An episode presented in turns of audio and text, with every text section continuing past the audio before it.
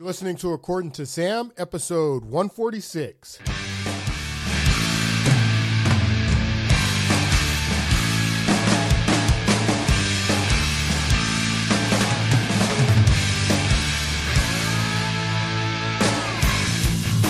Hello, hello, hello. Welcome to According to Sam. This is episode 146, folks. I hope you had a great Christmas, uh, winter solstice, Hanukkah. Um, I hope you have a great new year. This is a special podcast that I've put together, compilation. Um, I hope you enjoyed it, and I will see you guys in 2023. Thanks again for listening. At the bedrock of our politics will be a total allegiance to the United States of America. And through our loyalty to our country, we will rediscover our loyalty to each other. When you open your heart to patriotism, there is no room for prejudice.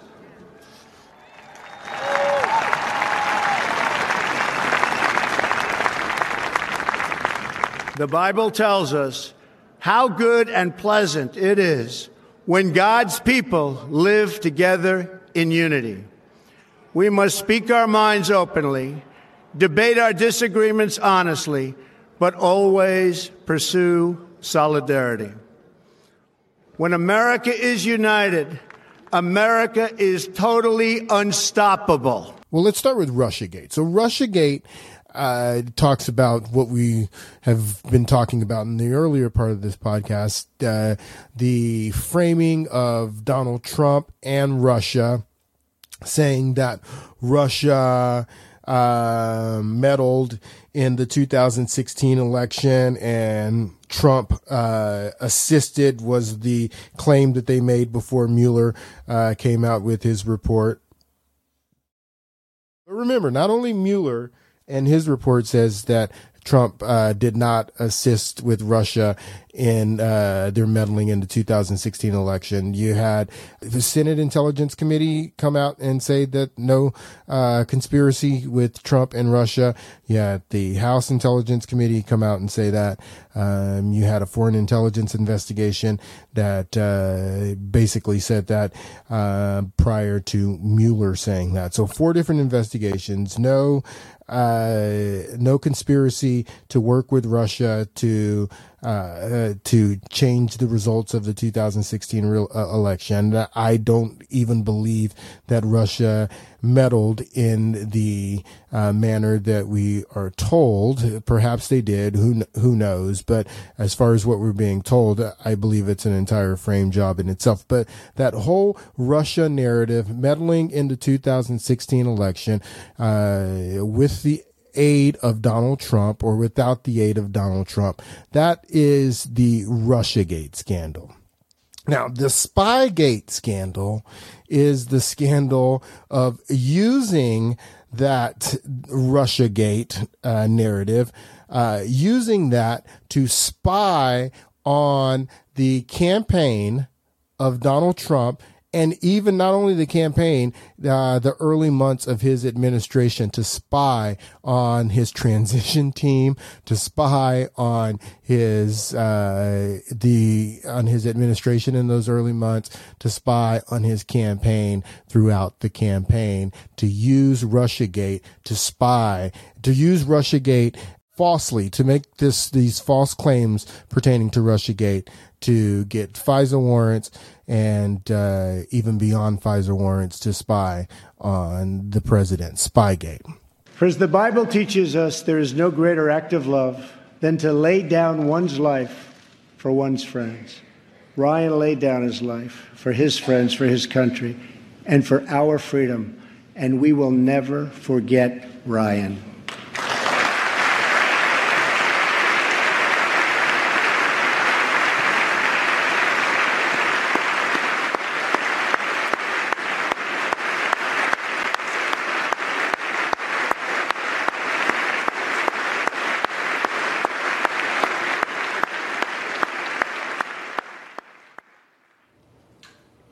Truly extraordinary moment. Carryn Owens uh, there, uh, William Ryan Owens uh, was her, her husband. Uh, Van, you were saying while, while you were watching that about the significance of that moment. He, he became president of the United States in that moment. Period. There are a lot of people who have a lot of reason to be frustrated with him, to be fearful of him, to be mad at him. But that was one of the most extraordinary moments you have ever seen in American politics, period. And he did something extraordinary. And for people who have been hoping that he would become unifying, hoping that he might find some way to become presidential, they should be happy with that moment. For people who have been hoping that maybe he would remain a divisive cartoon, which he often finds a way to do, they should begin to become a little bit worried tonight. Because that thing you just saw him do, if he finds a way to do that over and over again, he'll get over 50%.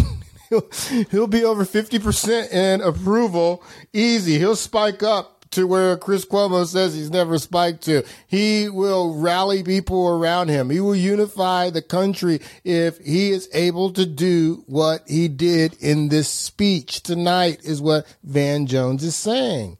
They jumped on him. I tell you what, after Van Jones said this on CNN, I think he came back and he had to, you know, lay himself prostrate in front of the liberal uh, elite on Twitter and say, I'm so sorry that I said nice things about Donald Trump. uh, they came at him. There's still a lot of people still pissed off because he said something nice about Donald Trump, something real about this State of the Union speech that the president had just given, where he is trying everything in his power to bring the country together.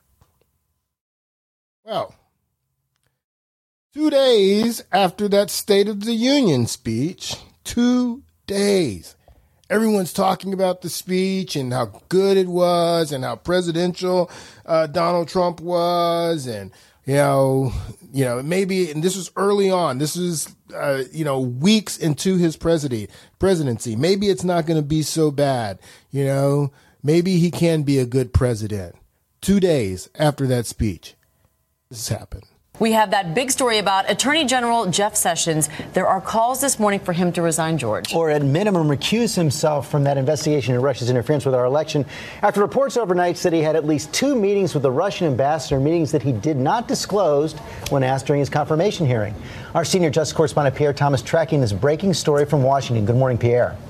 Good morning, George. That's right. Some Democrats are calling on Sessions to resign after reports that he met with the Russian ambassador before the election and did not tell Congress during his confirmation hearings. 24 hours. We have another phony scandal. And Attorney General Jeff Sessions is now recusing himself from any investigation that might involve Russia and the Trump campaign. Now, what was Jeff Sessions' offense? Did he agree to give 20% of America's uranium to the Russians? No. Did he whisper in Medvedev's ear that uh, after the election, you know, we'll be able to work things out and so forth like Obama did? No. Nope. Well, what did he do? He didn't do anything. He didn't do anything. And 16 Republicans in the House and Senate insisted that he recuse himself. Well, what's the allegation? Well, the allegation is he wasn't forthright with Senator Al Franken. Forthright about what? About having one chance meeting with the Russian ambassador and then having one meeting in his Senate office as a senator with the Russian ambassador. Well, why would he want to cover that up? Exactly.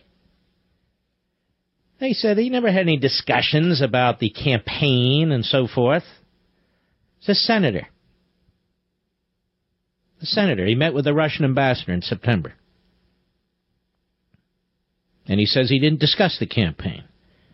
What if he had discussed the campaign? It depends on what he would have said about the campaign. So what does he have exactly to cover up?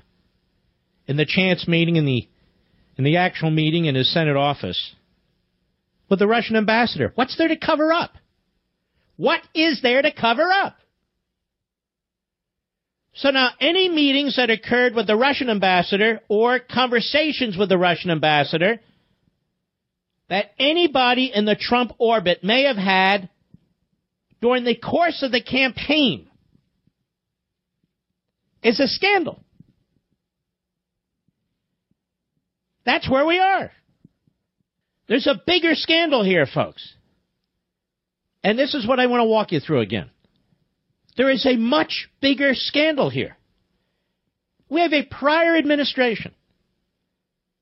Barack Obama and his surrogates who were supporting Hillary Clinton and their party, the Democrat Party, who were using the instrumentalities of the federal government, intelligence activities, to surveil members of the Trump campaign and to put that information out in the public. Those are police state tactics. Nothing General Flynn did, nothing General Sessions has done, are even in the same category as that. All right, February 15th. February 15th, just a few weeks ago.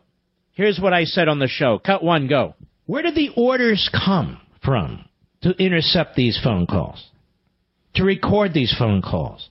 How many more phone calls involving Michael Flynn and other would be administration officials were intercepted and recorded? Were the President of the United States, the now President of the United States, Donald Trump, were his phone calls intercepted and recorded? I am speaking as somebody who is chief of staff to an attorney general. I am telling you, it is not that simple to get authorization from the FISA court. It's not that simple to be tapping into phone calls and recording phone calls, particularly of private citizens.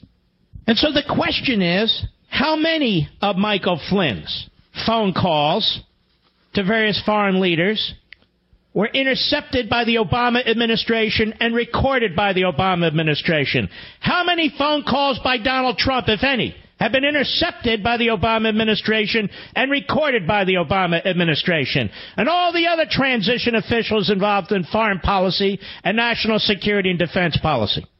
This, ladies and gentlemen, is the real scandal. My question to you is this, ladies and gentlemen, I'm live now. Today's reporting on Sessions having a chance meeting with the ambassador this summer of Russia and an actual meeting in his Senate office in September. Where did that information come from? Nancy Pelosi was on with Jimmy Kimmel. Watch this. This was last night. When we go down this path, we have to be ready and it has to be clear to the American people. And we have to hope that it will be clear to uh, to the Republicans in this United States. So the that's public funny. deserves to know the truth. Yes. The facts. But let's just put it this way: uh, th- we understand our oath of office to support and defend the Constitution of the United States. Wait, wait, wait. Well, let's look at that oath of office. I, I happen to have it right here. the oath of office says, I do solemnly swear or affirm that I will support and defend the Constitution of the United States against all enemies, foreign and domestic. Against all enemies, foreign and domestic. Now, listen to what Nancy Pelosi says. She says that the American people deserve to know the truth.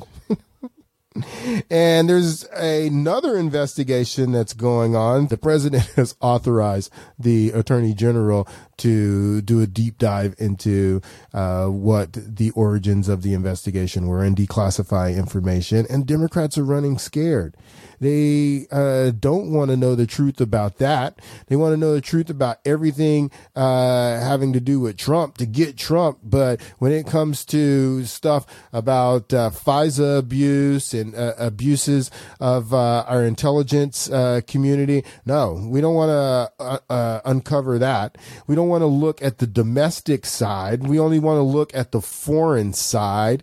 We only want to talk about Russia, but we don't want to talk about what the intelligence agencies uh, uh, did and what uh, a, one of the campaigns uh, did to basically spy on the camp on the opposition campaign. We don't want to look at that. We don't want to look at that, but the American people deserve to know the truth only about the foreign part that we made up, only about the Russians. But this domestic, and this is the oath that she takes, that she is making reference to right here. Defend the Constitution against all enemies, foreign and domestic. Let's talk about the domestic part. So we want to be very transparent. So as you know, I declassified everything, everything they want. I put it under the auspices of the Attorney General. He's going to be in charge of it. He's a uh, great gentleman and a highly respected man. So everything that they need is declassified, and they'll be able to see how this uh, hoax, how the hoax or witch hunt started and why it started. Uh, it was a an attempted coup or an attempted takedown of the president of the United States. It should never ever happen to anybody else.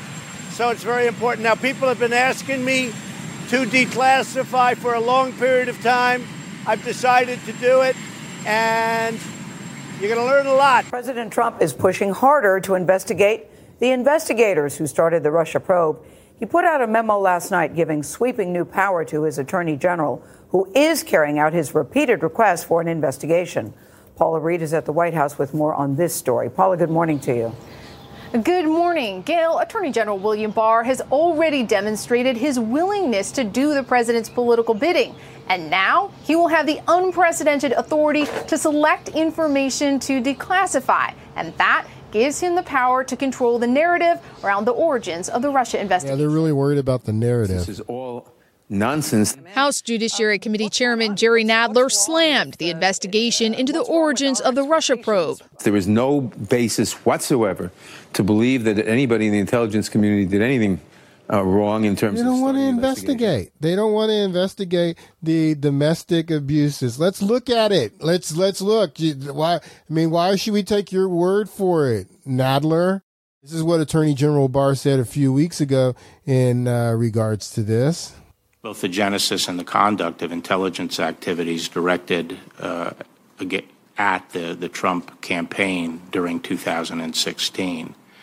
Uh, and uh, a lot has already been a lot of this has already been investigated, and a substantial portion of it has been investigated and is being investigated by uh, the Office of uh, Inspector General at the department.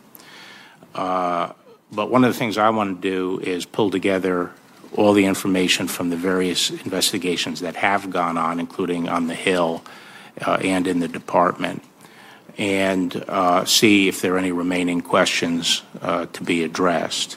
And can you share with us why you feel a need to do that? Well, uh, you know, for the same well, for the same reason we're worried about foreign uh, influence in elections. We want to make sure that uh, during an election. I, I think spying on a political campaign is a big deal. It's a big deal. Uh, generation I grew up in, which was the Vietnam War uh, period, you know, people were all concerned about spying on uh, anti-war people and so forth by the government. And there were a lot of rules put in place to make sure that there's an adequate basis before before our law enforcement agencies get involved in poli- you know political uh, surveillance.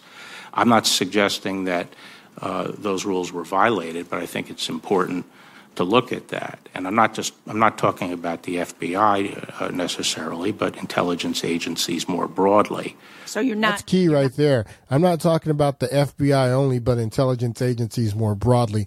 Getting ready to explain to you what he's talking about there when he says intelligence agencies more broadly. He's not even only talking about American intelligence agencies.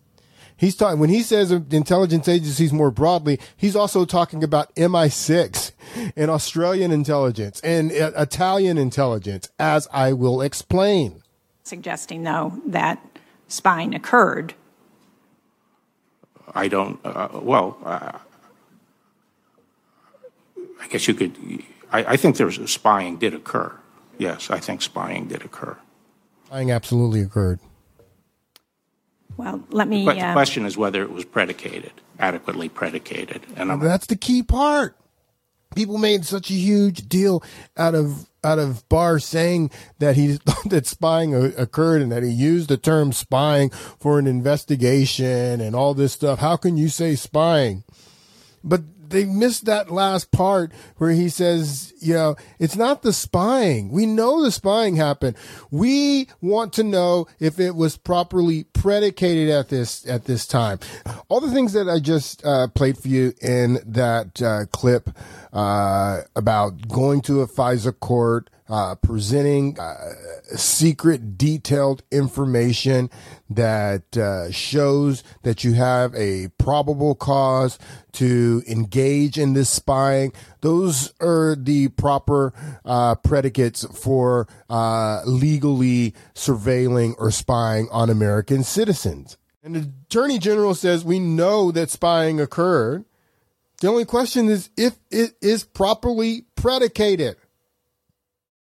Is the information that they gave to the judge, was that valid information? And if it wasn't valid, did they know that it wasn't valid? And when did they know that it was valid, wasn't valid? Because they not only got a FISA warrant on the president, they got three different renewals. And each time that they renewed it, they had to present evidence of probable cause. How was it predicated is the, is the question, not if the spying occurred. Well, let me. But the question is whether it was predicated, adequately predicated. And I'm not suggesting it wasn't adequately predicated, but I'd need to explore that. There was a FISA warrant issued on one person. That person's name is Carter Page. Uh, Carter Page was a, uh, a foreign policy or, or uh, national security advisor on the Trump campaign, Naval Academy uh, graduate. He had worked as an FBI informant on other cases uh, previously before he started working uh, on the Trump campaign. The FISA warrant was uh, issued on Carter Page and Carter Page only. But the way this works, if you remember uh, what I told you in episode 33 when I played the clip on how the FISA court court works. Um, once the FISA warrant is issued on Carter Page, and it was issued initially and in three renewals, four different times that the FISA warrant was uh, issued.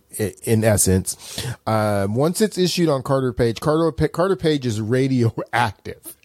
Uh, once he goes into the Trump campaign, anyone that he talks to, anyone that he communicates with, all of their communication gets caught up as well as Carter Page because anyone that he talks to is also uh, is also going to be radioactive because they come in contact with Carter Page. But Carter Page was radioactive. Everyone in uh, Trump orbit because the uh, FISA warrant was issued on Carter Page everyone in Trump's orbit uh, was uh, caught up. Now, I also explained to you a little bit in last episode that uh, people who are not included in the warrant, those people have to be masked. That's what the law says is that, that you mask their communications because there's no warrant on them. And then uh, you still have their information, but it's masked. And then uh, intelligence professionals can go in and unmask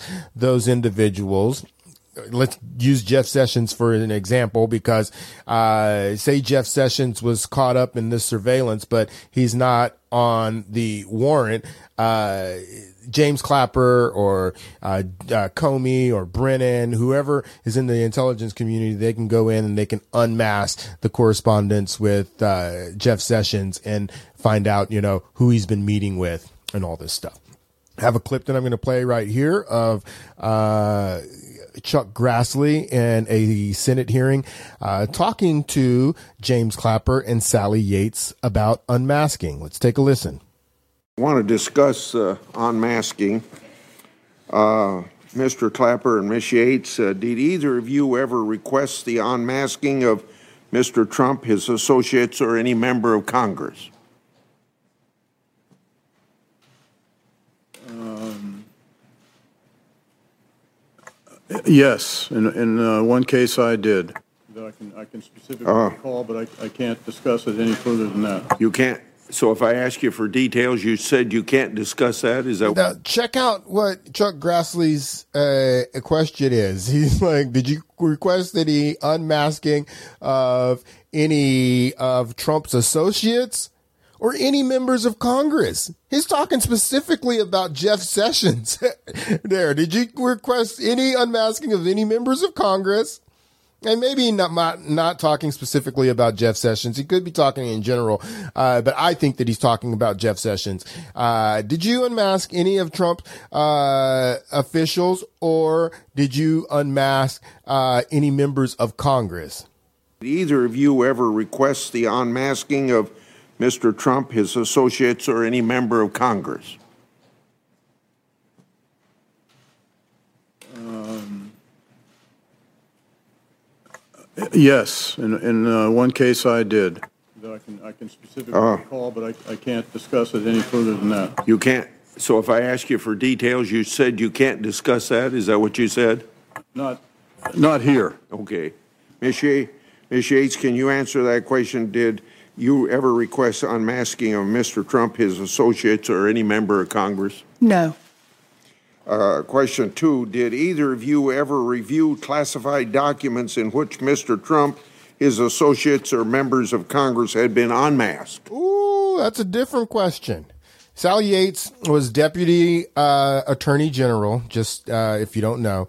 Uh, so he's, he's talking to the Deputy Attorney General and Director of National Intelligence. And he says, Did you request any unmasking of Trump's uh, orbit or members of Congress? No. Uh, James Clapper says, I did once, but I can't talk about it uh, here. Um, and then he says, Well, did you read anything that anyone else? unmasked uh, members of Trump's orbit or Congress?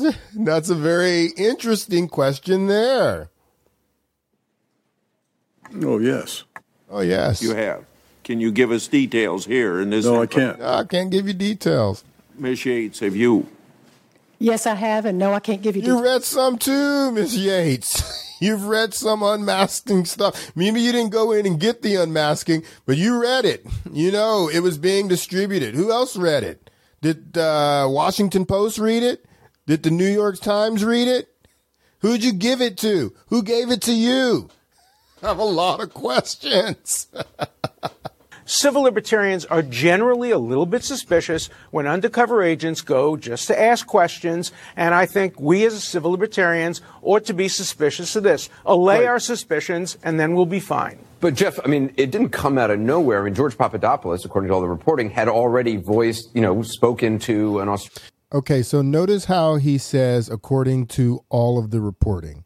Um, what he's talking about, I'm sure you know by now, uh, George uh, Papadopoulos uh, had a conversation with a diplomat from Australia in a London bar. Uh, his name was Alexander Downer, and George Papadopoulos uh, supposedly told him that the Russians had dirt on Hillary Clinton. That was the event that kicked off the entire investigation. That gave the FBI cause to put and what did Comey call it today? A confidential human source into the Trump campaign without him knowing. That uh, was the justification for all of this was the Papadopoulos meeting in London.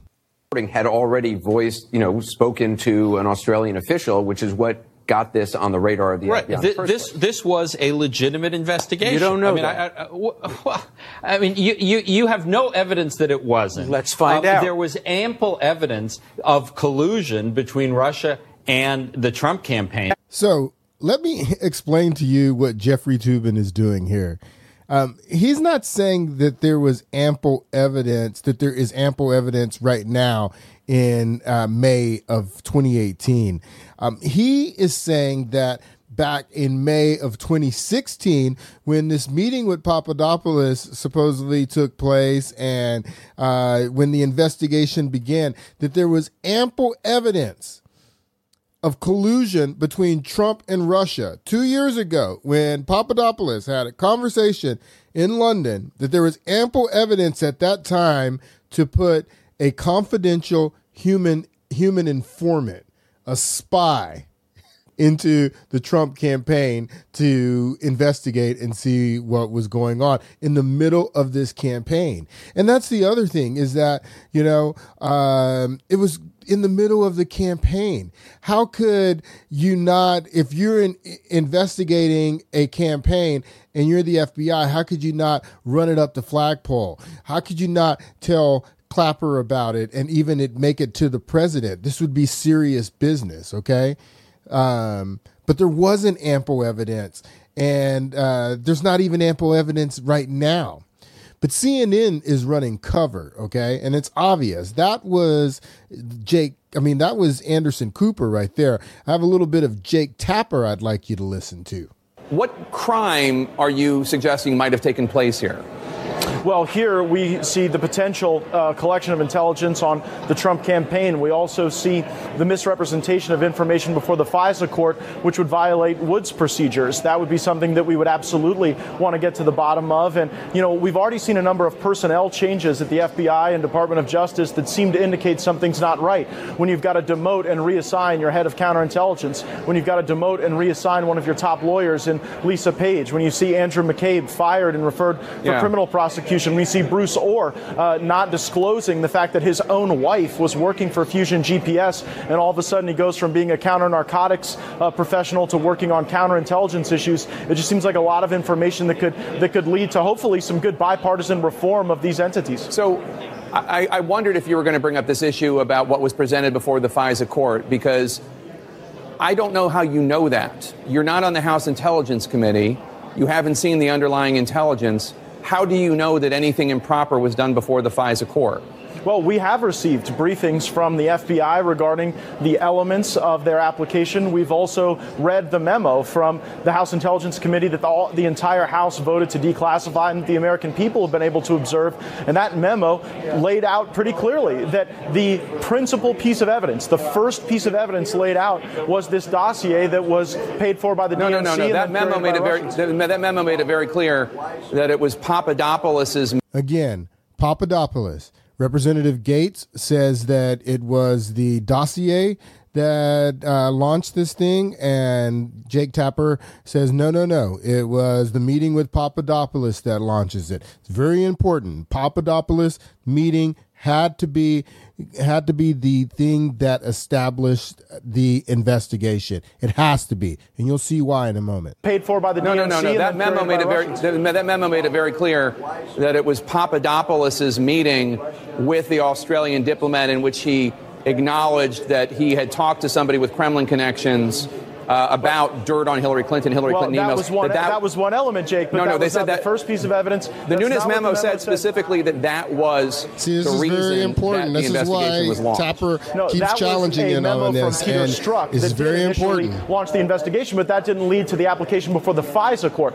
My allegation is that the Woods procedures were not followed before the FISA court. There would not have been uh, any presentation to the FISA court in the absence of that very dossier. That's not um, Joe. Don't take my word for it. That was the testimony of Andrew McCabe. Well, I, I mean, I have talked to people at the Justice Department who say you keep saying this and you don't know what you're talking about because you're not on the House Committee on Intelligence. You haven't seen the underlying Those- intelligence. Those very people, those very people have also briefed members of the House Judiciary Committee. I would point out to you, Jake, that the Judiciary Committee has oversight over the FISA process. That's not exclusively the purview of the Intelligence Committee. Frankly, I wish the Judiciary Committee would be more active in interviewing witnesses regarding the procedures that were followed and the evidence that wasn't presented. These prosecutors before a FISA court did not have a defense attorney in the room. They had an obligation to present not only the evidence that was favorable to their position, but the evidence that wasn't favorable, and they gave no indication that the DNC was involved in paying for this. A bombshell report in the New York Times revealing yet another piece of intelligence that the FBI had when they began to investigate possible collusion between the Trump campaign and Russia. Now, at the center of today's report, this man, George Papadopoulos. How do you know him? He is the Trump campaign aide who has since pleaded guilty to lying to the FBI and is now cooperating with special counsel Robert Mueller. Now, according to the New York Times, Papadopoulos was apparently drinking with a top Australian diplomat back in May of 2016. And he told that diplomat that Russia had political dirt on Hillary Clinton. Two months later, when the DNC emails were leaked, Australian officials told U.S. officials about that conversation with Papadopoulos. Now, this news indicates that additional intelligence separate from that dossier by a British spy on Trump Russia ties raised concerns among security officials. This hour, the White House is responding. The president's lawyer, Ty Cobb, telling CNN, quote, out of respect for the special counsel and his process, we are not commenting on matters such as this. We are continuing to fully cooperate with the special counsel in order to help complete their inquiry expeditiously. Joining us now, Washington investigations editor for the New York Times, Mark Mazzetti. He is one of the journalists behind this breaking news today. Mark, thank you uh, for joining us. I know. So we're going to listen to uh, this. There were two journalists on this story. Um, I just want to reiterate this that uh, the New York Times and the New York Post, I mean the New York Times and the Washington Post, um, they're they're always there to break these stories at the right time. It's one of these two uh, papers that are uh, breaking these stories. When the leak uh, leaks came out on uh, Michael Flynn and Jeff Sessions that they were meeting with the Russians, it was uh, reported in the Washington Post and the New York Times is break coming out with this story at this, you know, um, operative time to say, Hey, no, it wasn't the dossier. Our private sources and there, it's all based on unnamed sources in this article. I'll put the article in the show notes. Our unnamed sources within the FBI are telling us, no, it wasn't the dossier. It was uh, this meeting that, uh, Papadopoulos had in, uh, London with Alexander Downer. Alexander Downer is an Australian uh, diplomat, um, an Australian um, um, ambassador, um, so to speak, um, in London. They're having a drink with this guy Papadopoulos. I can't wait to play Papadopoulos in his own words for you in a little bit.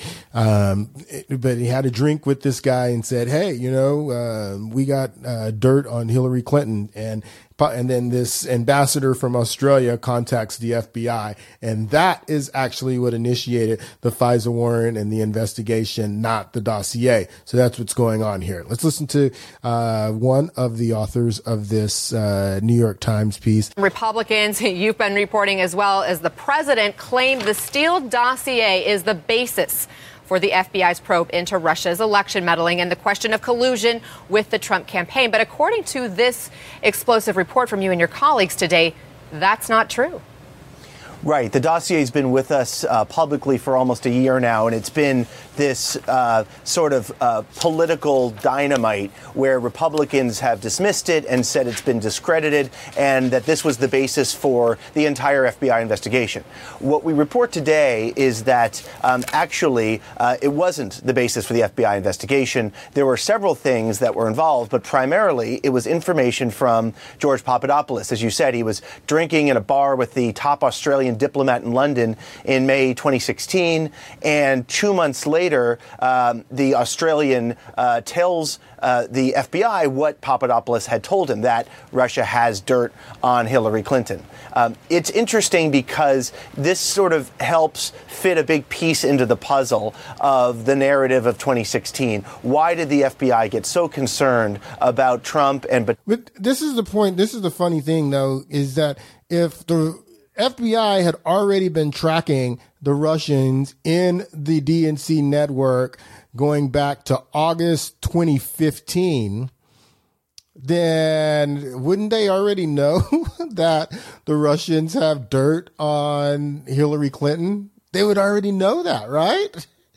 So hearing that this Trump associate is telling an Australian uh, diplomat that, hey, the Russians have dirt on Hillary Clinton. And then him coming back to the FBI, hey, this guy just told me in this bar that the Russians have dirt on Hillary Clinton. The FBI would be like, yeah, we know the Russians have dirt on Hillary Clinton. We've been actually trying to get in touch with the DNC to get them to work with us, but they don't want to work with us. They're hiring this private firm, CrowdStrike. Um, I think that that's the way that conversation would have gone down. Russian contacts that caused them to launch this investigation. This was a key piece.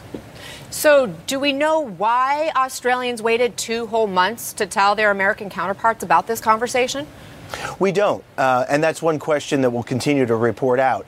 Why don't we it know is that? possible that uh, they, uh, the Australian, uh, whose name is Alexander Downer, who's the top uh, diplomat in, in the UK, um, heard the information. It was not considered uh, urgent uh, until two months later when we saw emails spilling out publicly that were damaging to Hillary Clinton's campaign, specifically the DNC emails. And after that, it became clear that this was what Papadopoulos was talking about, and they put two and two together and urgently Oh, they put two the and two States. together, That's some man. speculation. Yeah, good. These guys are these guys are good at cracking the case. Good, good. We it's a good thing we got these uh, crackerjack law enforcement agents So, on the what job. did the FBI do then after they got that information from Australia?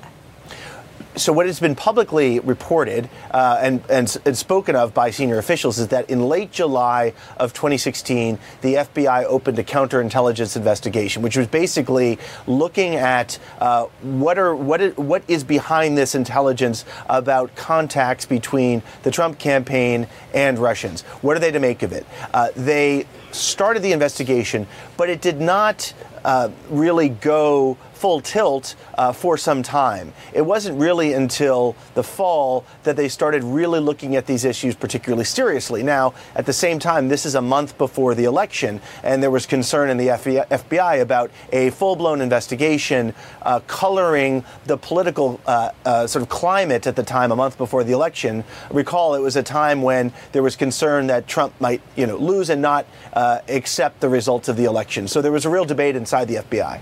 So, did you get the sense then that they didn't really know how to best approach their investigation, that they were sort of wondering how aggressive to go in following up on these tips?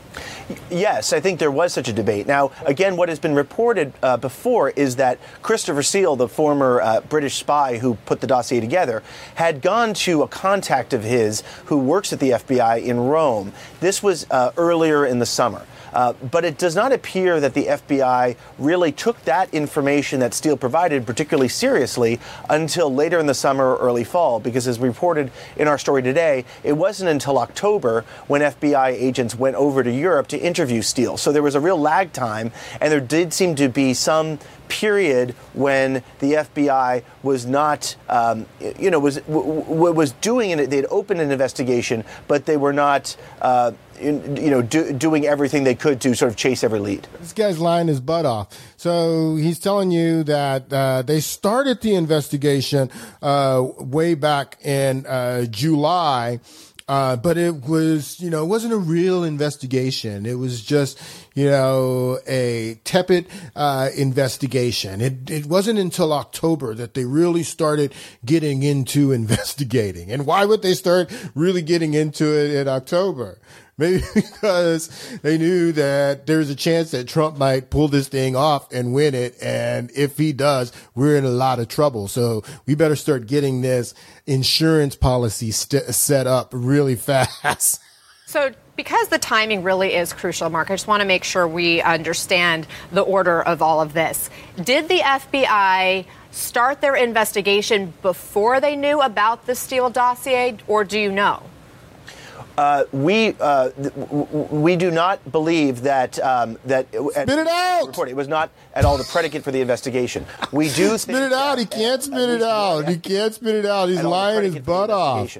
We do think that uh, at least one FBI agent knew about information that Steele had provided. We believe he provided that. Oh, so just one July FBI agent. Who's that? What's his name? Andy McCabe?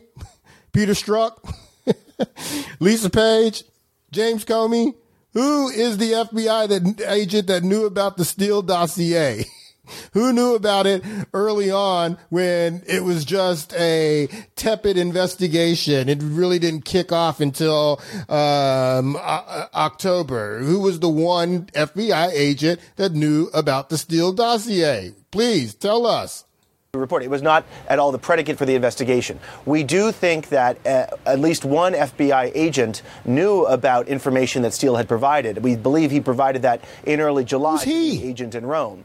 but uh, we have multiple sources who have confirmed that it was uh, the Papadopoulos email, uh, Papadopoulos information, together with even keep the, the hacked emails, together with possibly other sources uh, that launched the FBI investigation. It was not the Steele information.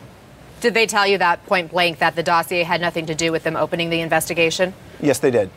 Okay, so I want These you are to listen. unnamed sources. That's the they. That he's he's writing this article based on unnamed sources in the FBI. These sources could be anyone. All right, they could be in on the cover up. We have no idea who these sources are. And everybody in the media, based on this New York Times article, can, after this, they started to repeat over and over again as if it was a fact that the investigation started because of Papadopoulos and not the um, and not the dossier. As a matter of fact, I haven't heard anyone in the intelligence community say that it was the uh, was Papadopoulos and not the dossier. I've only heard people in the media say that it was Papadopoulos and not the dossier. As a matter of fact, I got James Clapper here. Now, remember who James Clapper is? James Clapper is Director of National Intelligence, DNI. He knows everything about what's going on in the intelligence agencies underneath him. That is his entire job. So if there's an investigation going on, particularly a counterintelligence investigation, and it it it has to do with uh, the guy who is leading one of the two major parties for the nomination of president, how could the director of national intelligence not know about this? But this is what James Clapper uh, told Jake Tapper. Director Clapper, you were the director of national intelligence when the FBI launched its investigation into Russian meddling in the election. Was George Papadopoulos a major factor in the launch of the investigation? Well, uh, as not not uh, to my knowledge, contemporaneously, I, uh, George Papadopoulos was a name that uh, was not on my uh, radar scope at the at the time, and Wow. Wow. Wow. Wow. Wow. I don't even know what to say. That's director of national intelligence in his own words. George Papadopoulos, when the investigation started, George Papadopoulos was not on my radar. I did not know anything about George Papadopoulos, director of national intelligence. What do you do with that? To the former Trump campaign officials as they dismissed Papadopoulos back when he first struck that plea deal and, and his uh, documents from that deal were disclosed. The guy was. He was the coffee boy. I mean, you, you might have called him a, a, a, foreign policy analyst, but in fact, you know, if he was going to wear a wire, all we know now is whether he prefers a caramel macchiato, a macchiato over a regular American hmm. coffee in conversations with his barrister. He had nothing to do with the campaign. I mean, George Papadopoulos pretty much admits right, that but himself. And We're going to listen to a To clip with with him in a moment. Uh, but he was a lower level advisor. He came over from the Ben Carson campaign. I think that calling him a coffee boy, coffee boy is a little demeaning, but, uh, to say that he was a significant, significant player in the Trump campaign is absolutely ridiculous. That old coffee boy soundbite. But your reporting indicates he was not just a coffee boy, he was actually a very integral player. Tell That's us more about how involved he was. So Papadopoulos was named as an advisor uh, during a time when the Trump campaign was struggling to find anyone uh, of import or substance uh, who could serve on the foreign policy team. He didn't have that much experience. Uh, however, uh, during the summer and fall of 2016, as we report today, uh, he did actually remain in contact with senior campaign officials. He even helped broker some significant meetings. Uh, most notably, Papadopoulos played a significant role in uh, working with Steve Bannon, then the campaign chairman, to set up a meeting between Donald Trump and President Sisi of Egypt. This was in September of 2016, uh, right around the time of the UN General Assembly. Does your reporting show there is any evidence Papadopoulos discussed what he knew about Russia's dirt on Clinton with senior Trump campaign officials? That remains one of the most important questions that we still ha- uh, have not gotten the bottom of. Uh, we don't know, uh, again, whether he told anyone inside the campaign, which uh, would be a very significant uh, development. Uh, the documents that Robert Mueller's team produced in October shed no light on that. All they say is that Papadopoulos was told about the dirt, but it says nothing about who he told inside the Trump orbit.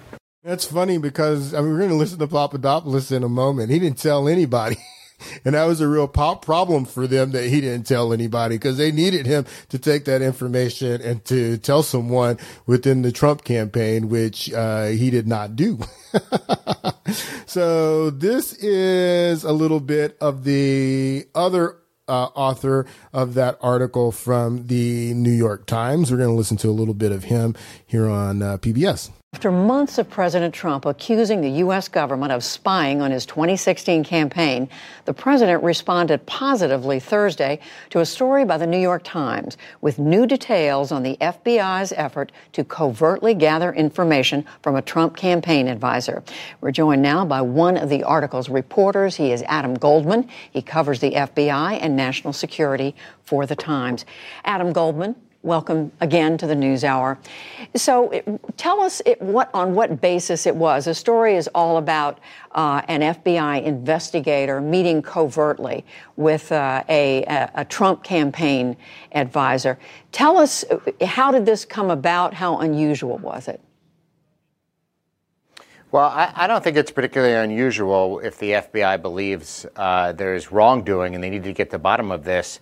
You know, they typically might send an investigator uh, like this woman in uh, alongside an informant uh, to figure spy, out spy, spy, um, informant. exactly what. And and uh, it's very well that Downer could have been uh, acting as an informant. There's another woman that we're going to talk about in a moment, Honeypot um, who was beautiful blonde girl who was there also uh, hitting on uh, Papadopoulos that uh, she may have well been a spy as well. Trying to do the FBI was trying to understand you know, was George Papadopoulos, this foreign policy, this campaign advisor for Trump, you know, in some way working with the Russians? Uh, and they. So, in, in the meeting where Papadopoulos is telling Alexander Downer that, uh, that we have dirt or the Russians have dirt on Hillary Clinton, you're already acting as a spy? Um, as an informant. Well, what was the predicate of that? Of you uh, sending spies to uh, see what I knew about the Russian, um, the, the Russian dirt that they that they had on Hillary Clinton, and what was the predicate for that? I thought that Papadopoulos was the predicate for the investigation, but it sounds like the investigation is already going on because there are human sources that are already attached to Papadopoulos, is what it sounds like that because they had received an allegation that in fact he was. So they moved quickly and aggressively. They received an allegation that he was working with the Russians. That was why they put the spies on him. Oh, interesting. Where did that allegation come from? You know, in some way working with the Russians. Uh, and they thought that because they had received an allegation that, in fact, he was. So they moved quickly and aggressively to try to figure out before the election ended, was he in fact working with the Russians? So, what what was the basis they were using? What evidence did they have that there was a reason to to try to uh, get in and, and know more about what he was up to? I mean, at its core, the Australian government provided information that George Pop- that the Russians had essentially made George Papadopoulos a, a offer, uh, saying they had hacked uh, emails, uh, democratic emails, and they could help him uh, release them and coordinate the timing of that. And uh, Papadopoulos had told that to the uh, Australian ambassador at the time in London, and that information was relayed to the FBI months later, in fact. And that was the genesis of uh, the FBI's Russia investigation known as Crossfire Hurricane. Right. And, and I mean, just in, in terms of parlance, as somebody who follows the FBI all the time, what's the difference between investigating someone, as they did in this case, and they acknowledge it, and spying on someone, which was the term uh, that the Attorney General used at one Nothing point. But semantics. I mean, you typically don't hear law enforcement officials uh, use the word spying. You know, that's it's court ordered or court approved. You know, surveillance. Uh, that seems to become that seems to have become surveillance. a term, a pejorative term. surveillance. if someone's peeking through your window, they're spying on you. But if the if it's the government peeking through your window, they're surveilling you. Uh, uh, you know, Attorney General William Barr said earlier this week that it was a fine English word, uh, and he had no problems using it. But for for for critics of the Trump, they see this as a way to, you know, delegitimize, you know, the FBI's efforts to try to figure out what was going on in this really hectic period before the election. Well, as you say, the, the Trump uh, administration uh, attempting many of them to to to uh, say that this was not a legitimate move on the part of the FBI. Who would have had to approve it before it took place? And this this was a sensitive operation taking place in London, and as I've said, the British authorities were notified, MI5, and and that would have gone to the highest levels of the bureau and the Justice Department itself. Ooh, wow, but not this Obama. A, it would have gone to the highest levels of the bureau and, just, and the Justice Department, but not Obama. Okay, that's interesting. It's a very, very um, uh, sensitive operation they were running running in London, and a lot of people would have known about it, and it would have would have required approvals at the highest highest levels of the Justice Department. In other words, multiple layers of authorization, and, and which makes it easier or harder for it to have been politically motivated. Right, exactly. I, uh, Besides the fact that they're leaking the information to me and my colleagues at the Washington Post, no, it's not political at all. Besides that, besides that, the fact that uh, it was leaked to us and we are writing articles about what was leaked to us from this surveillance at uh, at uh, times where we can hurt the president, uh, the, uh, the the best and and the most effective effectively. Um, besides that, no, it's not politically motivated at all prosecutors making those decisions.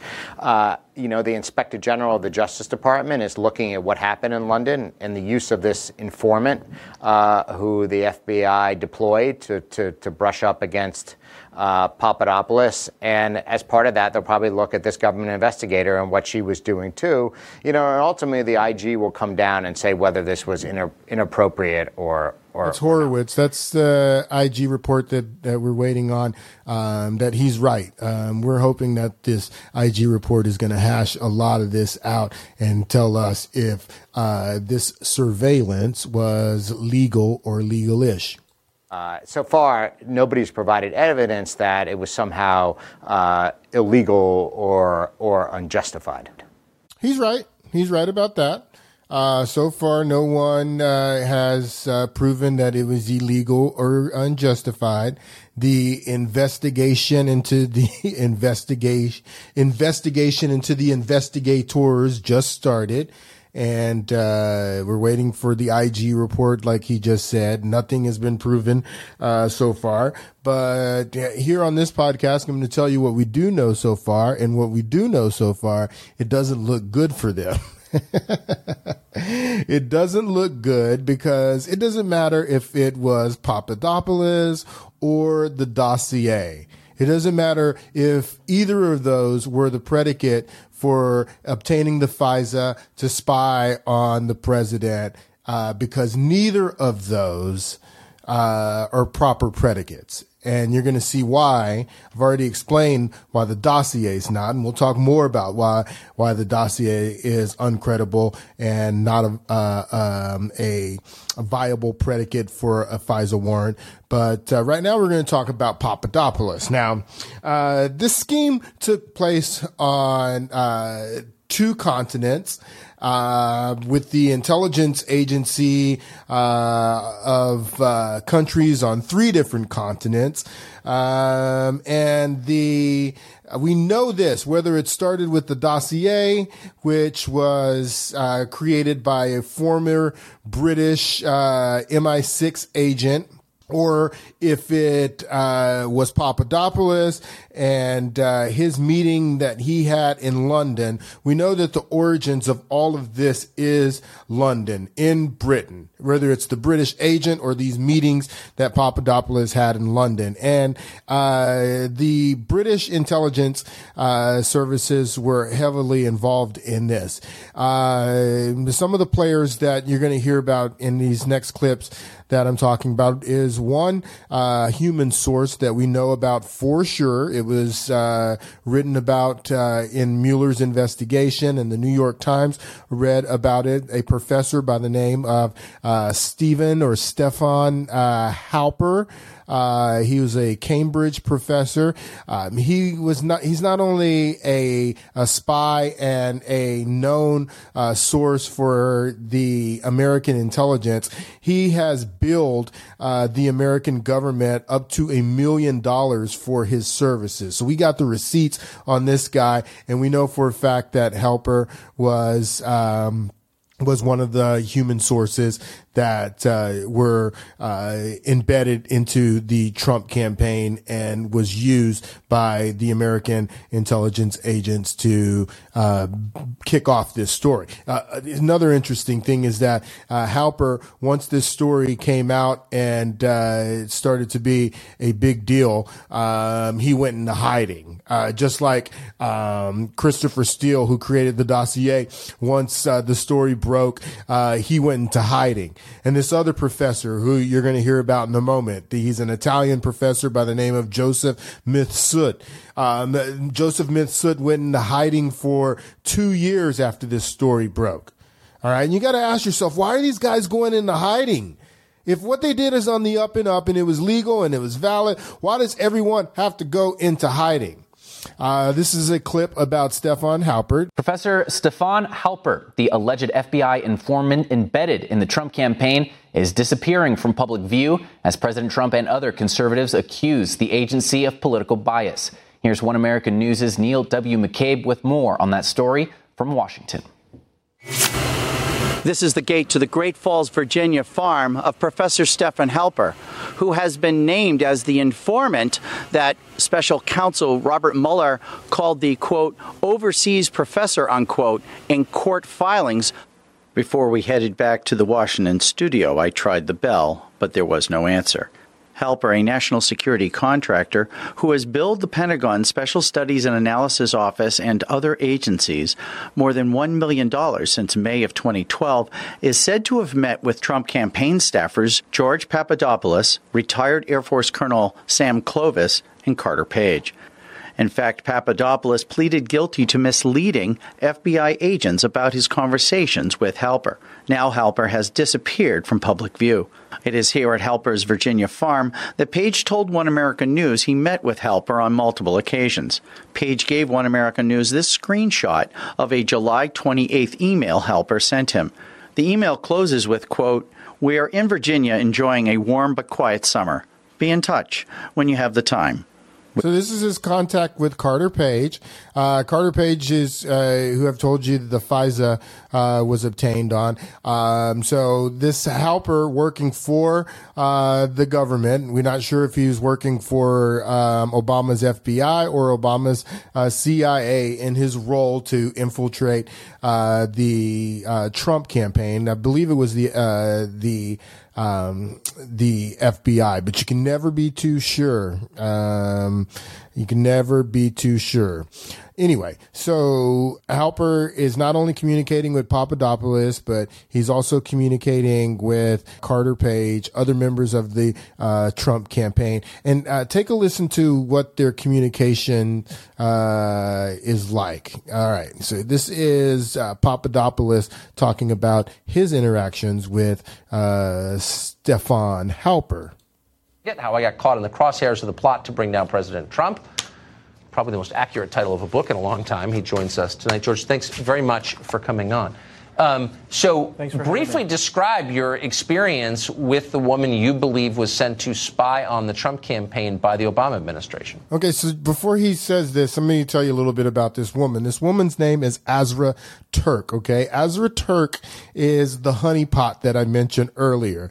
Now, what a honeypot is, is a spy that uses sex to get information uh, from people. And she's really hot and attractive, and she flirts with you, and she'll even have sex with you if that's what's needed to get the information. That is a honeypot. So this honeypot named Azra Turk, uh, she was sent over to London from uh, by either the CIA or the FBI. Again, it's hard to tell. You never know.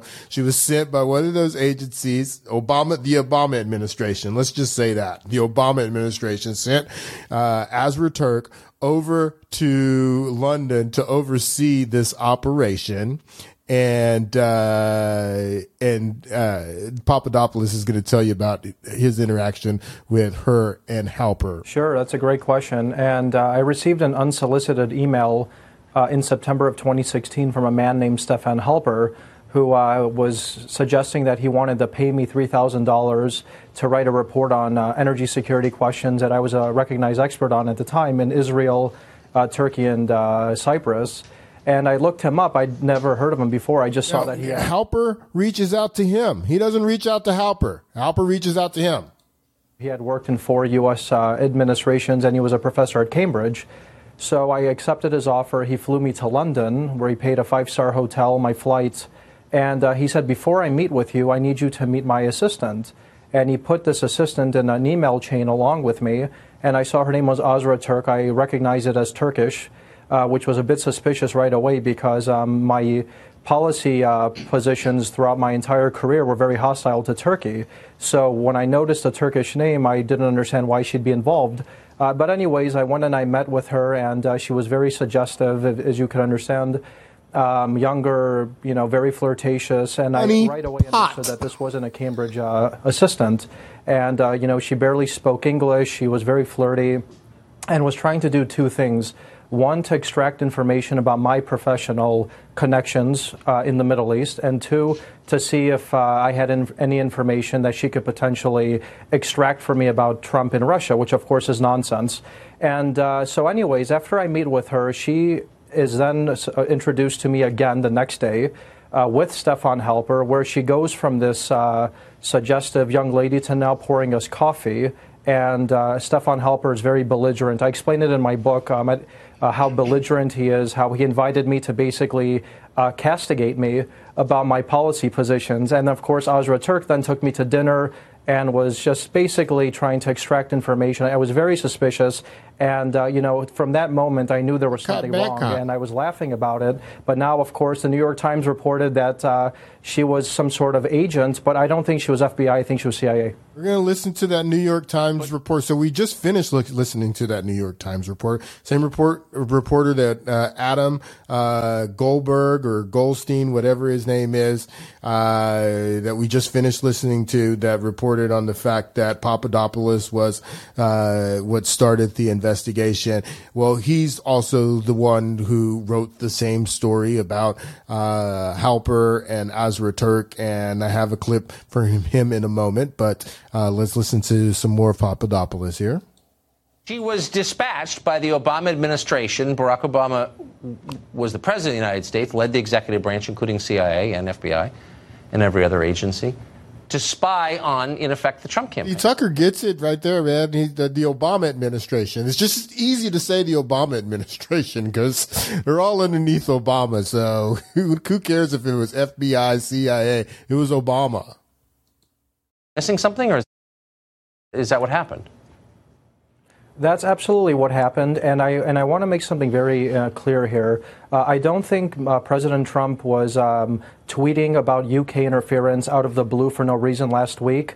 Because uh, let me explain why. The day I met with Stefan Halper and Azra Turk in London, I was invited by the British Ministry of Foreign Affairs to meet with them at their offices, including with uh, Tobias Ellwood, who was the number two at the time under Boris Johnson. So clearly, when the New York Times uh, suggested in their reporting today that the British were um, were told of this operation, I believe the British actually were actively spying on me as well. And I think part of what President Trump was uh, tweeting last week about the British spying was about this uh, involvement in this operation in London. So I guess we have a lot more to find out. I would just remind of you. I mean, you end up going to jail briefly, correct? Yes, I did. I went for Yeah. 11 nights. Uh, Yeah. So you go to you go to jail. You didn't spy for Russia. It turns out you didn't do anything wrong, and your life is destroyed. But we shouldn't figure out how this happened because why? I don't know. They're scared because if we figure out how this happens, some people are going to be in a lot of trouble. Okay, now this is Adam, the person who wrote the story in the New York Times. He is with um, um, Anderson Cooper, and they're talking about Azra Turk, the honeypot. And is it clear why the decision was made by the FBI to send this particular investigator to London? Um, I, I, this this person would play the role of Stefan Halper's uh, research assistant. She was playing the role, just like Papadopoulos just said. You know, they were setting up these Trump associates, human sources. That's two spies now, Halper and uh, and uh, Azra Turk Honeypot. Uh, that's two spies, and they're playing a role, and she's playing the role of Halper's assistant. and I thought the FBI believes she would she would make a, a good fit. I, I think uh, I think part of the rationale was also to have uh, an American investigator there who could provide some oversight and make sure uh, this operation stayed on the uh, on the rails. Was she an FBI agent? I, I'm just what I'm gonna I'm just gonna leave it at right now as a government investigator. Okay. I use that I use that I use that wording for An a reason. I'm gonna Obama leave it agent. that. She's an Obama agent. Is is it clear if any? That's what she was. She was an Obama agent. Let's just say that. That's how we clear it up. Who knows what she, uh, what she, uh, what agency she was, uh, you know, involved with? CIA, FBI, um, the State Department. Who knows? she was an Obama official. All right. Here's some more of Papadopoulos. And we begin this morning with a look back at the Russia probe. We are taking a closer look this morning at the probable cause and whether there, in fact, was probable cause to start a criminal investigation into Donald Trump in 2016 and 17. We know that the special counsel found no uh, collusion, no obstruction. We also know that the Obama Justice Department and FBI spied on the Trump campaign. These are facts. But was there a legal predicate, a probable cause to justify spying?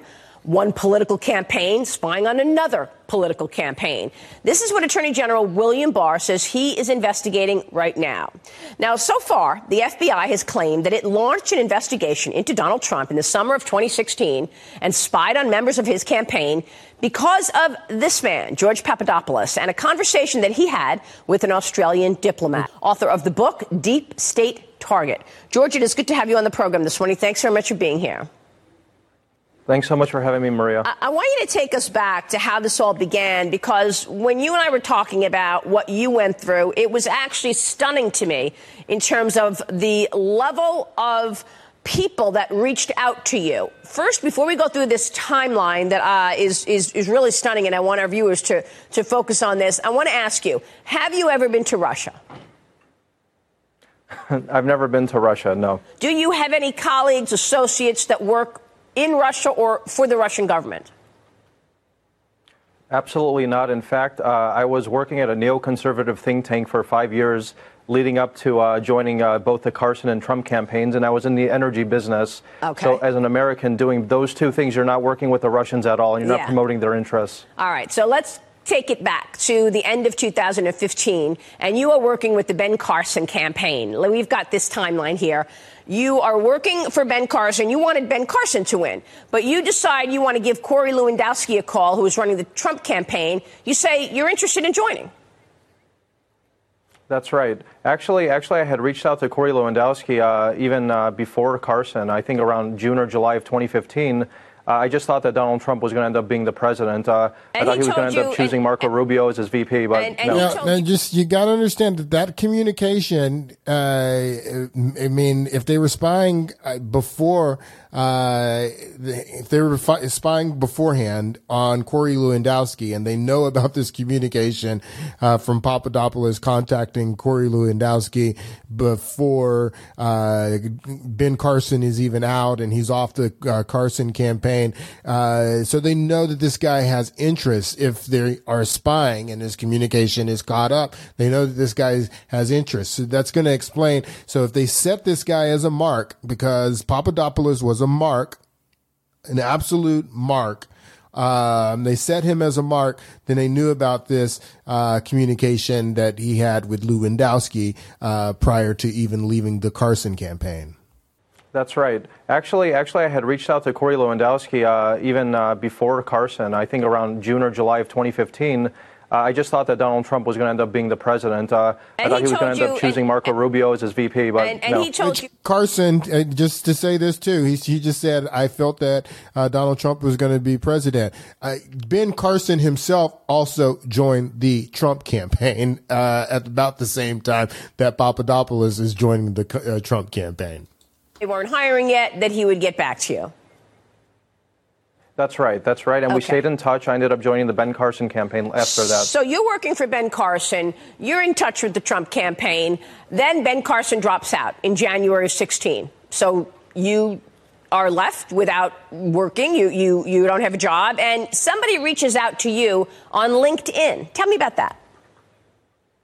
Yeah, absolutely. So I was contacted by this company called uh, the London Center for International Law Practice.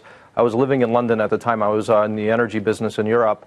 And they contacted me out of the blue. We'd like for you to come and work for us as a director over here. And I didn't think too much of it. And I went over there.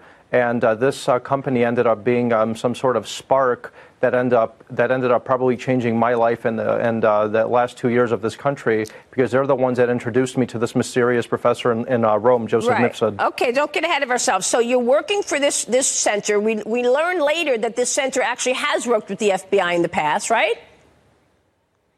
Absolutely. So all of the officials that I was working with at this company were either connected to, you know, Western governments, Western intelligence organizations, or some of the top partners at the top law firms in uh, the world were affiliated with this company. There were absolutely no Russians whatsoever at this company. And they reached out to you on LinkedIn. That that's that raises some red flags right there because I'm wondering why a company working with intel agencies regularly, including the FBI in the past, reach out to you on LinkedIn. He was a mark. They were marking him. So you working with Ben Carson.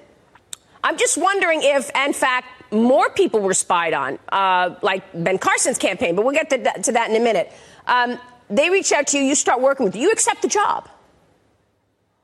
I do accept a job. I, I get there, and, and within 48 hours, I'm a director already, which uh, didn't make sense to me. It seemed like it was a fabricated type of uh, position there just to get me in the room and to meet various people and for them to introduce me to various uh, officials around uh, Europe and uh, even the United States. So it seemed like it was some sort of front company and front job. So fast forward to March when you decide you are, in fact, going to join the Trump campaign. You go back to your colleagues at this center uh, and you say, I'm leaving, I'm quitting, I want to go work for Trump. And then what happens? Yeah, absolutely. So I tell them I'm uh, leaving, and they're and they're all furious. Essentially, they're telling me, "Are you crazy? Uh, you know, you have such high-level connections here in Europe and then in uh, D.C. Why would you go and work there? You just finished working on Carson's campaign. He dropped out. Trump's okay, but obviously you not decide going to you're going to do But- it. but- you, you're going to do it. And they Yeah. say what? Yeah. And, and they're just furious. And uh, they say, well, if you're going to end up leaving us, before you go, we need you to go to Rome with us because we have some people there who are going to help you on the campaign.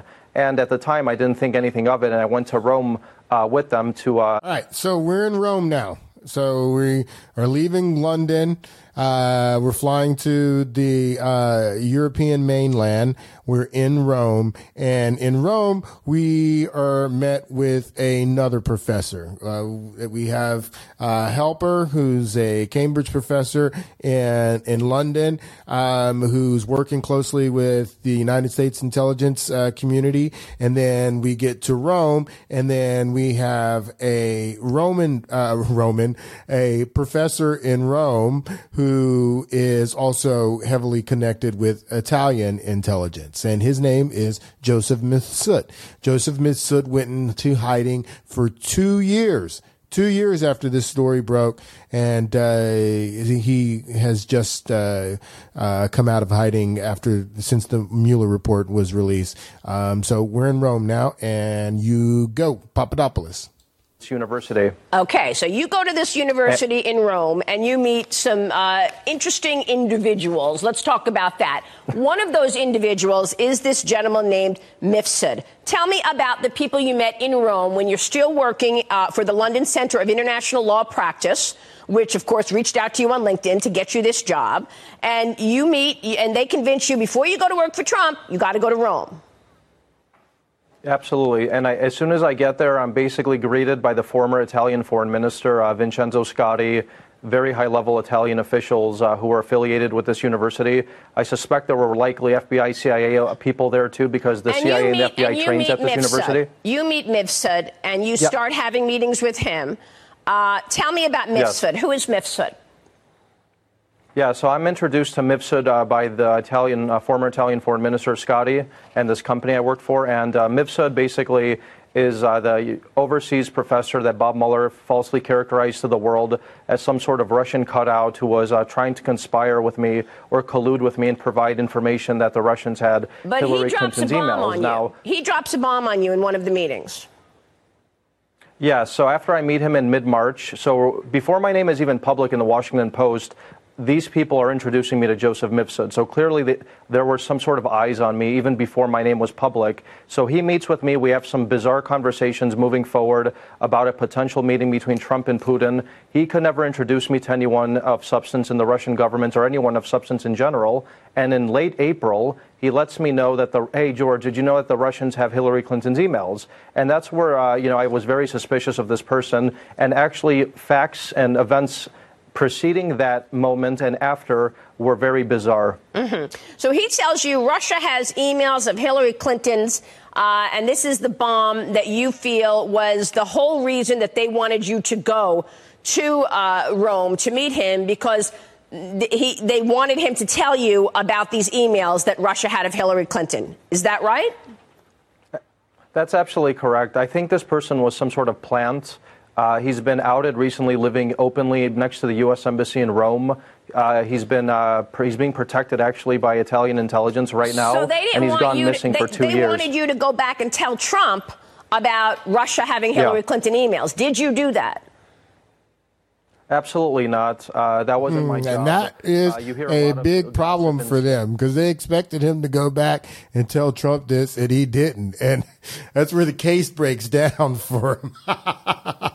strange things when you're in these uh, circles. And the last thing I was going to do was go and talk to the campaign about something that I thought was illegal. Now, what happens next is really interesting to me because over the, the course of the next four weeks, first you get the bomb thrown in your lap from Mifsud that he tells you Russia has Hillary Clinton's emails. You don't do anything with that information, but you think he's hoping you will.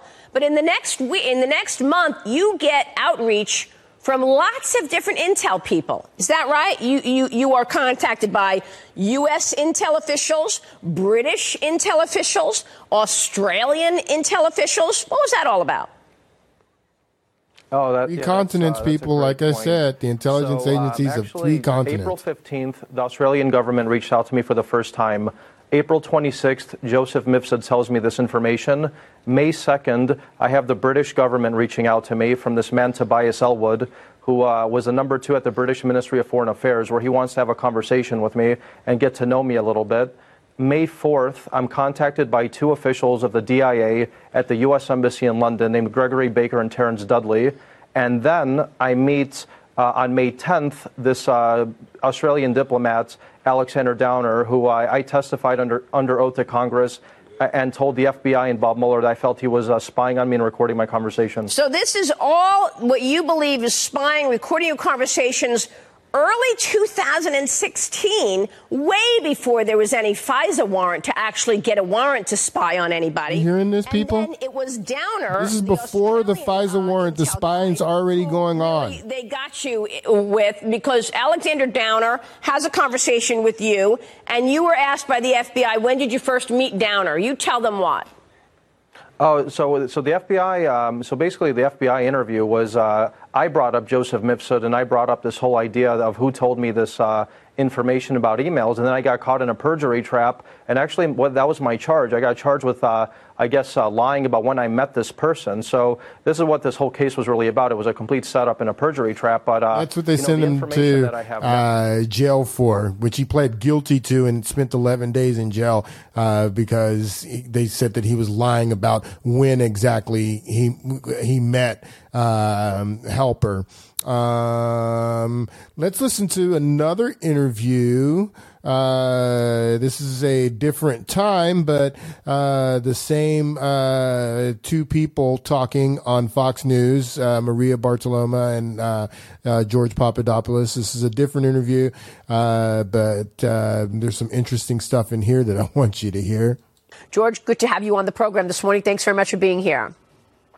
Thanks a lot for having me. You know, Maria. your story really uh, is a perfect example of how entrapment and a strategy to take down President Trump and then candidate Trump really is so obvious. George, I want you to take us through your story from the beginning. You were working on Ben Carson's campaign uh, in the beginning of 2016. But you had had a few phone calls with Corey Lewandowski telling Lewandowski that you would be willing to join the Trump campaign. You thought Donald Trump would win the election. So you're working with Ben Carson, then Ben Carson drops out, and you are out of a job at that point. Then what happens? Yeah, so then I get um, this uh, unsolicited email from this um, very fancy sounding company named the London Centre for International Law Practice in central London, which uh, I had become a director immediately uh, working in their energy department. I didn't understand that this was essentially a front group for uh, Western intelligence and Western uh, ex-Western diplomats who had basically um, who are affiliated with this organization. And then I joined this group after they find me. Uh, after I leave the Ben Carson campaign, and I tell them, "Look, I'm leaving. I'm not really enjoying my time here. I'm going to join the ben, uh, the Donald Trump campaign." And that's when uh, a person connected to the FBI, who was a director at this company I worked for, wanted me to meet Joseph Mifsud. So, so stop became, right there. Stop, stop right person. there because yes. I, I, don't want to. I want to make sure that the viewers follow it. So you are after the Ben Carson campaign. You don't have a job. They reached out to you on LinkedIn. So the International Center for Law Practices reaches out to you to hire you. Then they hire you, but you're working there for three months. In March, you say, I'm going to leave. I want to go work for Trump. And they say, wait, wait, wait, wait. Before you leave, we want to send you to Italy. We want to send you to Rome because we want you to meet some important people. Now, what company says says to the person who says I'm quitting, "Wait, we want to send you to Rome first because they wanted you to meet this guy Joseph Mifsud." Absolutely. Look, uh, immediately upon joining the Trump campaign, I was being introduced to former foreign ministers, energy ministers, uh, deputy prime ministers within the first month. So clearly there was some sort of eye already on me, uh, probably that preceded during my time on the Ben Carson campaign. So really what I think is the most important aspect of this entire case surrounding me is something that Bob Mueller himself actually wrote in his report about me. And that's very clearly that there was some sort of illicit target on me for my ties to the Israelis. People forget that I joined both the Carson and Donald Trump campaigns because I was in the energy business working in the Middle East and Europe, and I had very high level ties in that part of the world, and I was promoting American energy companies. That was what my career was all about. And Bob Mueller in his report wrote that there were search warrants executed uh, based on my ties to Israel. Now, when Congress and these four horsemen, as I like to call them, Huber, Horowitz, and uh, the two others are looking into the uh, origins of this investigation. I think when they're talking to Bob Mueller and some of these other people, they should be asking what was the basis and for how long was George Papadopoulos under surveillance for his ties to Israel, as Bob Mueller wrote in his report? Because why is this so important? By the time I joined the Donald Trump campaign, right. I have all of these ministers, including Downer, uh, some MI6 characters, CIA characters, reaching out to me even Stefan Halper paying me money Right. to so find out want to get about to. these ties to the it's, Israelis. It's so Yeah. extraordinary. It's, you can't write this. It's so extraordinary. So LinkedIn, they reach you, You on. LinkedIn. They give you a job. You're working for the center, the, the Center for Law Practices. Then you say you're going to quit because you want to go work for Trump. They say no. Wait. Meet Misfud in Rome. They send you on this pre- paid trip to Rome. You meet this guy Misfud, who then we find out is also tied to intel agencies across the world. Uh, Mueller uh, talked to him, uh, talked about him in the report as as a Russian spy, but in fact he's very connected to Italy. Then others reach out from you from other countries, Australia. Britain, U.S. agents, all reaching out to you in the summer of 2016, and then somebody gives you money on one of your trips. Explain that. This is now fast forward to 2017 when someone dropped $10,000 in cash in your lap. What Ten thousand dollars. Okay, now listen to this story, people. It is so good. Listen to this. This this uh, element that you just raised, um, Maria, is probably going to uh, actually provide evidence that I was part of an entrapment operation by Mueller's team, not even the politicized FBI under Comey. In uh, the summer of 2017, uh, I had been uh, I was reached out to once again by another uh, person who wanted to do business with me. And uh, I was on vacation with my then girlfriend, now wife, in uh, Mykonos in uh, Greece. And uh, he comes to me and he says, Why don't you come to Israel with me and let's talk about working together? I go to Israel with him and he drops $10,000 in my lap in a room in Tel Aviv. And I don't understand what's happening. I'm very disturbed by the event. I fly to Athens the next day. I give the money to my lawyers. And this person tells me he doesn't want his money back. So immediately I thought there was something wrong. Why did he I give you the money, though, George? You accepted the money. What was the money for? Well, we were talking about working on some sort of political consulting venture. Um, like a lot of these people were reaching out to me after I left uh, the transition team. And uh, once I saw cash, I was in a foreign country. I took it. I gave it to my lawyer because I thought there was something illegal about it. I get to Dulles Airport So and you I get on a plane. You get on a plane to go Yeah. back to Washington. What happens when you land? And now, right now, you gave the money to your lawyer, so you don't have the money. But perhaps they assumed you did keep the money. So you're on a plane. You go to Dulles. What happens when you land in Washington? Yeah, so as the money, which is currently in Athens right now with my lawyer, and I want actually, I actually want Congress, Barr, Horowitz, and Huber to actually review the bills because I still have the bills and I think they're marked. Uh, I get to Dulles and I have FBI agents scrambling. They don't even know why they're arresting me. I have no arrest warrants waiting for me. Uh, I'm not told why I'm being arrested.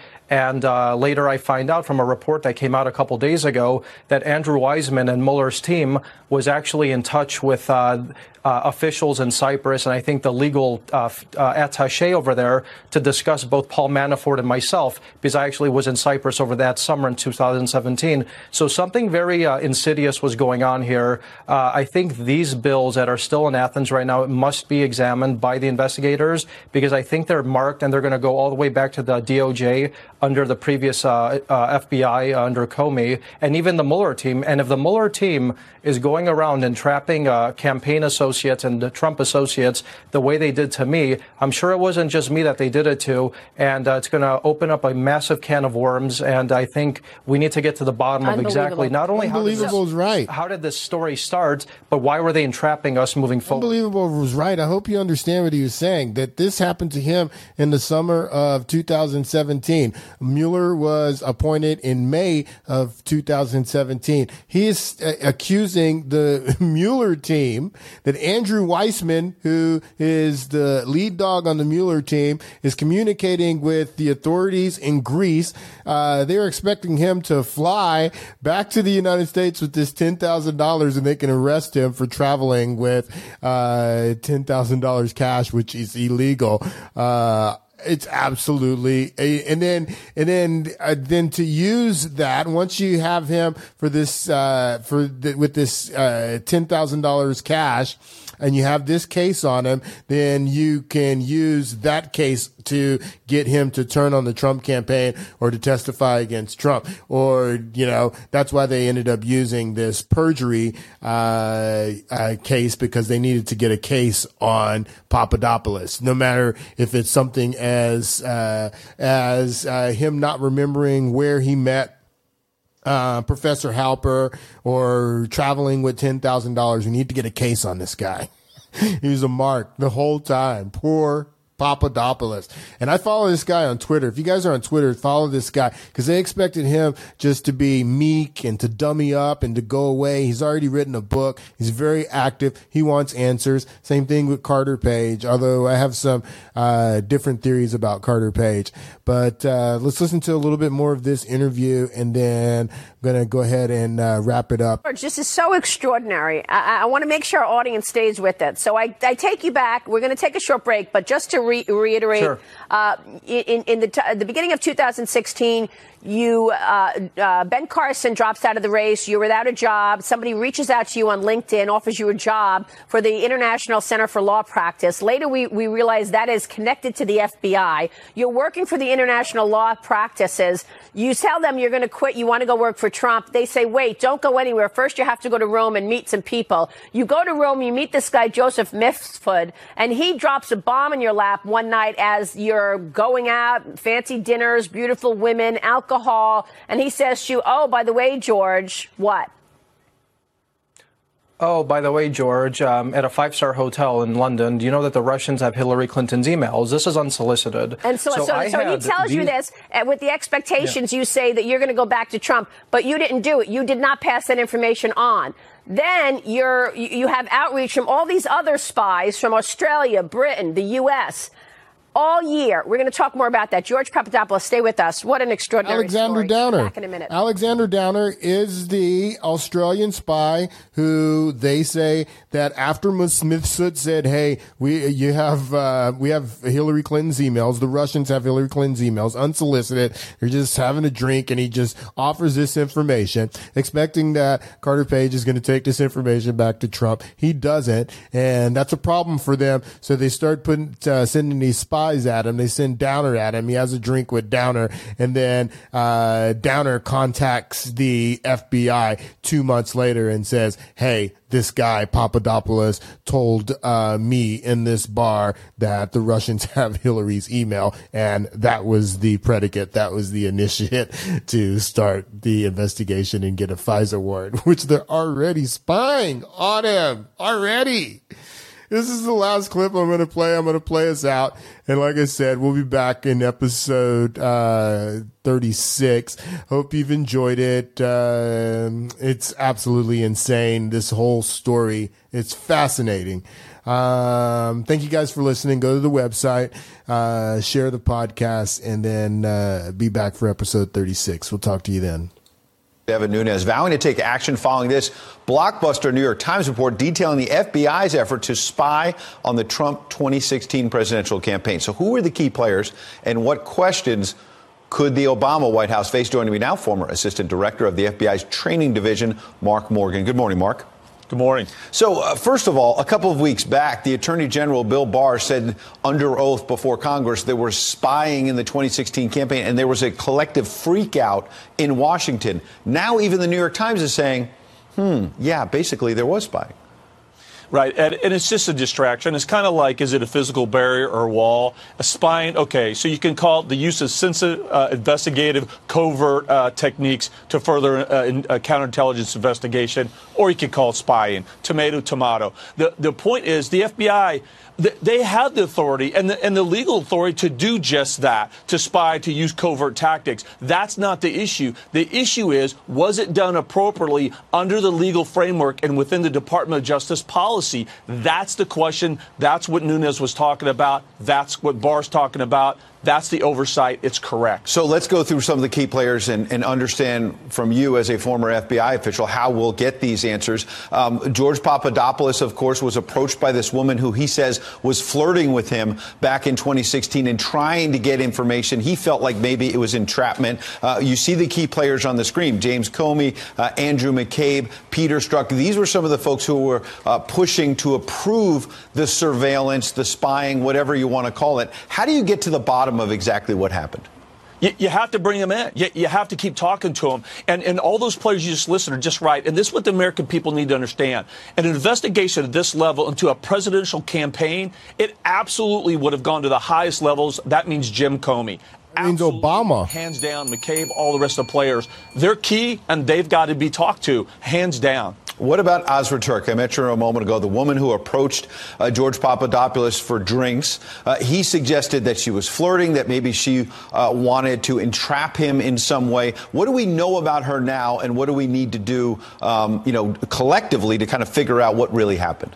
So we still don't know a lot about who this individual is for sure. Uh, more than likely than not, it was probably the undercover FBI agent. But the flirting, etc., that, that, that's not an issue. Um, it, that, that's covert operations. That's what a confidential human source does, or that's what an undercover agent does. They try to elicit information again. Does. There's no problem with that. You have to go back to the predication. Was the predication adequate to even start this investigation? What were the motives of these key players that you just listed? Mm-hmm. That's the key. Who did this? Why did this? And was there a violation of, of the, the framework, the legal framework or policies in DOJ? That's what we need to get to. And there are serious questions about that.